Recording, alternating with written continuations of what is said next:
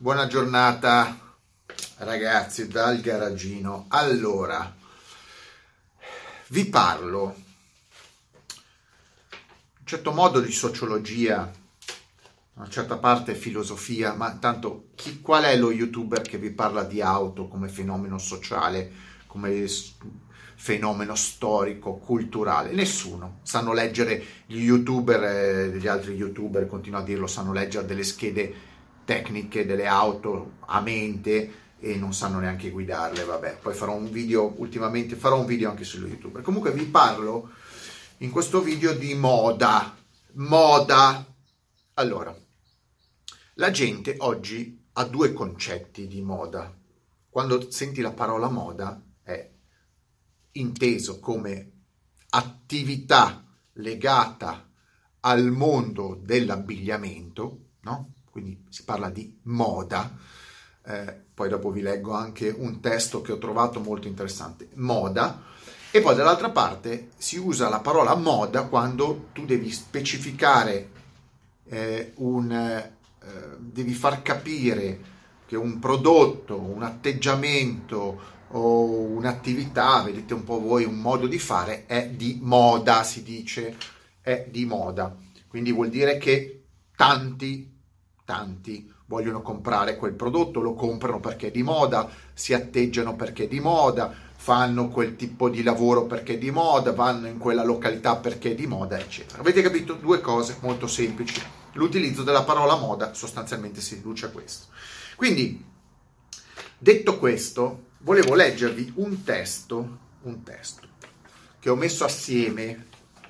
Ehm, era molto più lungo, ho dovuto estrapolare dei pezzi, è inutile che sto a fare tutta la storia della moda. Ho estrapolato dei pezzi per far capire certi concetti. Allora, il primo concetto è la definizione, come ho detto, di moda, inteso come fenomeno eh, sociale, culturale, al di là del eh, semplice utilizzo per identificare un tipo di attività o di... Eh, azione insomma, di, di prodotto. Quindi la moda è, ha un aspetto e comportamento di una comunità sociale secondo il gusto particolare del momento. È di moda. Può essere un eh, profumo di moda, oppure lanciare una nuova moda, eh, può tornare di moda, insomma, tanti per lo più questo viene identificato come atteggiamento di moda e poi come il resto ovviamente abbigliamento sia maschile che femminile nella sua interezza, nella sua evoluzione, il design, eh, la fabbricazione eccetera eccetera eccetera. Quindi io non vi voglio parlare di tutta la storia dell'abbigliamento, però siccome, siccome è da lì che deriva il concetto è di moda, cioè comunque la parola, la definizione è di moda. Per esempio l'iPhone, il telefono iPhone è di moda, ma il significato deriva dal concetto proprio che si dà, che si dava, che si è sempre dato alla, alla parola moda legata agli usi e all'abbigliamento delle persone. Quindi avete capito, torno un attimino indietro, faccio un excursus storico per fare capire perché ci sono delle cose interessanti che sono molto molto similari a quello che succede oggi. Quindi cose di 2000 anni fa, di 3000 anni fa, di 1000 anni fa, che sono esattamente uguali a quello che accade oggi. Quindi o, o l'uomo non ha imparato una fava fritta, oppure veramente non dov'è questa evoluzione, cioè non capisco l'evoluzione dell'essere umano. Allora, il termine moda deriva dal latino Vabbè, e qua ci siamo, modus, che significa maniera, norma, regola, tempo, melodia, modalità, ritmo, tono, moderazione, ghisa e discrezione. Poi vuol dire tutto, e però andiamo sul succo. Nei secoli passati l'abbigliamento alla moda era appannaggio delle sole classi abbienti. Quindi quando si parlava di moda si parlava esclusivamente delle persone ricche. Non si parla di moda per i poveri, non esiste soprattutto per via del costo dei tessuti e dei colori usati. Sapete che nei tempi passati non c'erano tutti i prodotti chimici, si utilizzavano prodotti naturali e quei prodotti naturali in molti casi costavano moltissimo. L'oro, la porpora, eccetera, eccetera, eccetera. Ok? Che venivano estratti dal mondo minerale, animale e vegetale, non venivano creati in laboratorio. Prima dell'Ottocento l'abito, l'abito era considerato talmente prezioso che veniva elencato tra i beni testamentari. Cioè, gli abiti erano una delle cose più preziose, ok? Prima dell'Ottocento. I ceti poco abbienti erano soliti indossare solo abiti tagliati rozzamente e soprattutto colorati con tinture poco costose come il grigio. Quindi forse vi ricordate la, l'approccio più vicino è chi abitava nei paesi dell'est Europa, insomma, il tempo del comunismo. Però è una cosa che risale nel tempo, nel tempo, nel tempo. Eh, a questi si aggiungeva scarpe in panno o legno. Non potendo permettersi il lusso di acquistare abiti nuovi confezionati su misura, tale classi ripiegavano spesso sull'abbigliamento usato. La moda, detta anche storicamente costume, quindi eh, da noi in Spagna si, proprio si dice che costume indossi, non è il costume da bagno, ecco, in Italia è diventato il costume da bagno, no, il costume è proprio il vestito. Che bel costume, che costume bonito, vuol dire che hai un bel vestito. Ehm, nasce solo in, in, parte dalla necessità umana correlata alla sopravvivenza di coprirsi con tessuti, pelle o materiali lavorati per essere indossati. Certo, primordiali ovviamente. Dopo la preistoria, l'abito assume anche precise funzioni sociali ed è questo, è questo il punto della questione. È l'abito che diventa funzione sociale funzione sociale, un po' come l'auto, l'auto funzione sociale, atte a distinguere le varie classi e le mansioni sacerdotali, amministrative e militari. E questo è rimasto anche oggi. Il sacerdote ha sempre il suo abito, i militari hanno il loro abito, i, pre, insomma, i preti hanno il loro abito. Il, eh, vedete un po' voi, insomma, poi dipende dal paese, dalla cultura, eccetera. Quello che cambia sono gli abiti delle persone, dei poveracci o dei ricchi, hai capito? Cambiano gli abiti dei poveracci o dei ricchi, ma gli, amb- gli abiti simbolo sono sempre quelli. Ok? Le donne che solitamente erano escluse dal potere, non contavano niente, ma probabilmente contano poco anche oggi, e questa è la realtà dei fatti. Non per questo rinunciavano a vestirsi con cura, cioè non contavano niente, ma si vestivano bene, molto bene, molto bene, ricchezza ed eleganza, anche a essere perché dovevano essere lo specchio della posizione del marito, cioè le donne non contavano un cazzo, però venivano usate un po' come eh, rappresentanza. Portava in giro la moglie, succede anche oggi, ma in maniera molto più, più bassa. Cioè, oggi realmente la moglie non è che la vesti come vuoi te o te la porti in giro. Sì, Certo, quando vuoi esprimere a un certo livello ricchezza, sì, ma nella normalità no. E qualcuno ha sostituito la moglie con la macchina, che può essere anche un, una cosa interessante. In alcuni casi assunsero la funzione di arbitro d'eleganza, come esempio Isabella d'Este, più legato alla psicologia e l'aspetto del mascheramento. Gli abiti possono servire a nascondere lati della personalità che non si vogliono far conoscere o viceversa a mostrarsi. Si pensa ad esempio che, si può pensare per esempio al, al proverbio l'abito non fa il monaco. Avete capito? L'abito in tutta la storia dell'umanità cosa ha rappresentato? E beh, l'auto, l'automobile esiste da pochi decenni, cento anni, ok, però in termini di status symbol non da tantissimo. Quindi avete capito? L'abito, la macchina. Effettivamente c'è gente che cura di più la macchina dell'abito, ci sta anch'io, non lo so, boh, ma è una questione personale. Però è interessante questo, questo, questo abbinamento, concetto abito eh, e auto. Ma andiamo avanti. C'è un punto della storia dell'uomo che qualcuno ha deciso che non ci potevano essere eh, diciamo troppe disuguaglianze, cioè va bene in ambito potere eh, sacerdotale, militare, va bene, differenziazione, ma in ambito normale, cioè la plebe, non ci potevano essere to- troppe differenze. Quindi le leggi suntuarie, le leggi suntuarie, andiamo avanti, sono note in Italia fin dall'epoca romana. Qua parliamo di periodi in cui il mondo esisteva poco, c'erano barba, indigeni, cioè la cultura era in, ovviamente attorno al Mediterraneo o in Cina eh, prettamente, ma lasciamo stare i paesi irraggiungibili, intorno al Mediterraneo. Quindi i romani. C'erano le leggi suntuarie che costituiscono un prezioso documento per conoscere la moda in ogni tempo. Si, attenzione perché è interessante, eh? cioè, ci sono dei collegamenti precisi. Si tratta di dispositivi legislativi, cioè le leggi suntuarie sono dispositivi legislativi che limitavano il lusso nella moda maschile e femminile. Già al tempo dei romani limitavano il lusso, c'erano delle leggi che ti dicevano non potevi vestirti, usare quei tipi di costumi.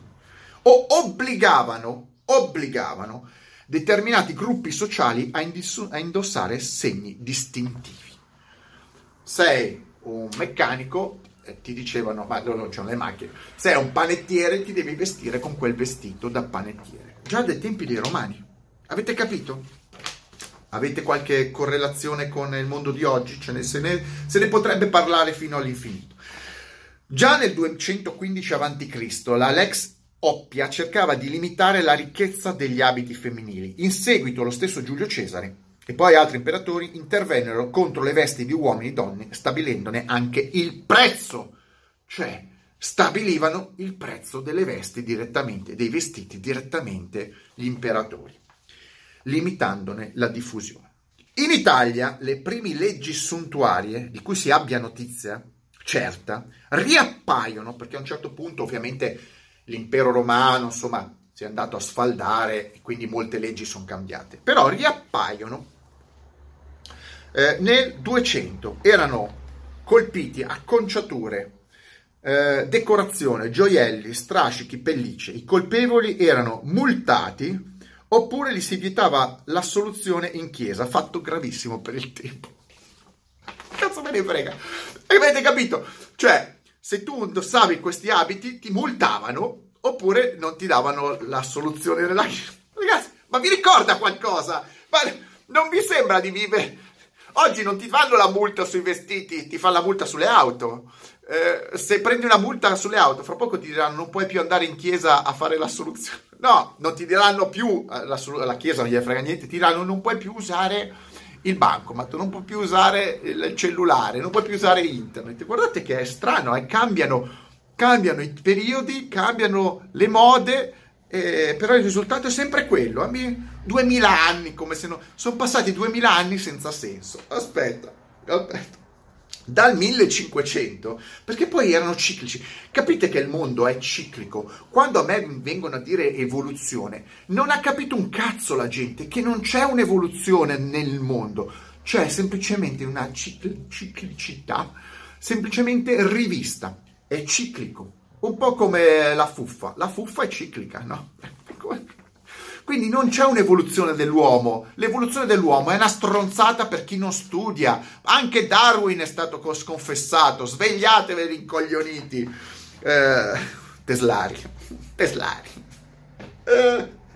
Dal 1500 le leggi diventarono più dettagliate perché il segreto è che ogni volta che tu fai una legge o inventi qualcosa, poi dopo sparisce perché è naturale, è una cazzata, sparisce, la fai ancora più complicata eh, più dettagliate e minuziose, cominciarono a colpire maggiormente le classi medie o popolari, in specie la servitù, chiudendo un occhio sul lusso dei signori e delle loro corti. Avete visto, la legge prima colpiva in generale la plebe, cioè tutta la popolazione tranne gli intonacati o l'imperatore. Adesso no, colpiscono la classe media bassa, media e bassa, tranne i ricchi nel 1500. Quindi hanno già avuto una lettura. Non applichiamo eh, non applichiamo queste cose a tutti, applichiamole solamente ai disgraziati.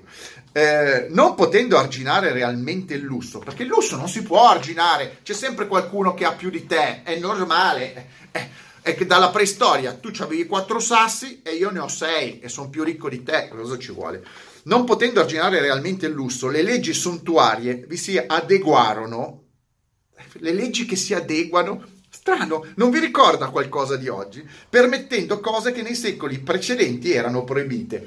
Quindi, come ho detto, nei secoli precedenti le leggi erano fatte in un modo e poi si sono adeguati al mondo, come alcuni tipi di pelliccia o la moltiplicazione dei gioielli sulle mani e su tutto il corpo. Una volta non andavano bene, adesso non vanno, non vanno bene a meno che non sei ricco. Se sei ricco puoi metterti gli anelli, tranne se sei povero. Una volta non le poteva mettere nessuno. Esse variavano da città a città, con maggiore durezza e tolleranza. Una volta gli spazi, i modi di, tras- di muoversi erano molto corti, quindi si parlava di città, oggi si parla di paesi, quindi si parlava di Venezia Firenze, oggi si parla di Italia, Francia, Stati Uniti. Il rapporto è quello. Poi si parlerà di Marte quando Elon Musk deciderà di portarci tutti su Marte. A, Fere- a, Firenze furono diverse le leggi suntuarie emanate dalla Repubblica Fiorentina fino al 1300 per arrivare al 1500 e passa, con la legge sopra gli ornamenti e abiti degli uomini e delle donne alla riforma del 1900, 1562 sopra il vestire abiti e ornamenti delle donne a Firenze. Cosimo dei Medici, io non ve lo sto a dire tutto. Tra le leggi più discriminanti vi erano quelle che colpivano gli ebrei, che erano obbligati a portare un cappello a punta con un contrassegno colorato sul braccio. Per le prostitute era solitamente vietato lo sfoggio troppo vistoso, mentre a volte dovevano indossare abiti di determinati colori o segni distintivi. In seguito, anche a coloro che furono giudicati eretici, si fece indossare un abito penitenziale solitamente giallo. Nonostante la loro severità, le leggi suntuarie si dimostrarono di scarsa efficacia e alla fine del Settecento erano, erano quasi totalmente disattese. Eh, allora adesso passo io a parlare. Dopo 16 minuti parlo le leggi suntuarie. Ma le leggi suntuarie ci sono già oggi ci sono ancora oggi, non sono disattese, sono state ciclicamente riformulate e si sono applicate alla società di oggi. La moda, qual è la moda? La moda, la gente parla di moda, parla di moda, parla di auto elettriche che sono di moda. La moda esiste solo se c'è un quantitativo di persone che comprano quell'oggetto, che utilizzano quell'oggetto, che fanno di tutto per averlo. Dov'è la moda delle auto elettriche? Non ci sono mode di auto elettriche, non c'è nessuno che volontariamente va a comprarsi in massa eh, l'auto elettrica. Non vedo non vedo ai concessionari di auto elettriche gente che fa la fila fuori, sta a dormire la notte, si piglia botte. Io vedo auto elettriche vendute esclusivamente grazie agli incentivi o perché qualcuno per carità ci crede. Io vedo auto elettriche che vengono spinte a dismisura dalla, mm, dalla stampa, dai, dalla, dalla, dall'informazione, da tutti i media e coprono lo 0,7% del mercato italiano, l'1% del mercato mondiale. Dov'è la moda? La moda vorrebbe dire che tu metti fuori un oggetto a qualsiasi prezzo, tu lo metti fuori, c'è una, una ressa. Non solo, la moda prevede che tu ti, ti prendi quel, quell'oggetto e riesci a rivenderlo dopo un secondo a più di quello che tu l'hai comprato. Perché si chiama moda, perché la gente è fuori da ogni logica e va a comprare quell'oggetto proprio perché in quel momento è un plus, è segno di ricchezza, segno di quello che volete voi. Dopodiché la moda finisce e ne entra un'altra. Questo è il concetto di moda. È moda comprare una Ferrari. Quando tu compri una Ferrari, tu poi la vai a rivendere, ovviamente in edizione limitata, e ci guadagni. Ma moda di auto elettriche? Dove cazzo è la moda delle auto elettriche? Io vedo gente che non vuole la macchina elettrica, che non gliene frega niente. Io vedo macchine elettriche eh, che hanno un prezzo e da quel prezzo gli fanno gli sconti, gli fanno i sconti il concessionario, il costruttore, la regione, il comune, lo Stato, ancora un po' gliela tirano dietro. Quindi questa non è moda. E se il tentativo è di fare come si è detto, altre, altre, altre leggi suntuarie, cioè oggi, e sappiamo che le leggi suntuarie in realtà non sono, come ho detto, mai finite, sono ciclicamente riproposte, io vorrei capire, vorrei capire se la legge è degli stati quella di vietare, vietare l'acquisto delle macchine normali alla lunga per incentivare le macchine elettriche, che nessuno vuole, quindi non è moda, eh, vietando l'utilizzo delle macchine normali, endotermiche, vedete voi che tipo di combustibile, eh, alla gente che è la massa, il 97% della popolazione. Cioè, se questa non è la legge suntuaria, che cos'è? Cioè, vietare l'oggetto di, che, che rappresenta la libertà di locomozione personale, personale alla massa, dicendogli voi potete solo utilizzare macchine elettriche, che nessuno vuole, perlomeno fosse un oggetto interessante, eh, necessario, la gente, ve l'ho detto, ve la, se la comprerebbe da solo.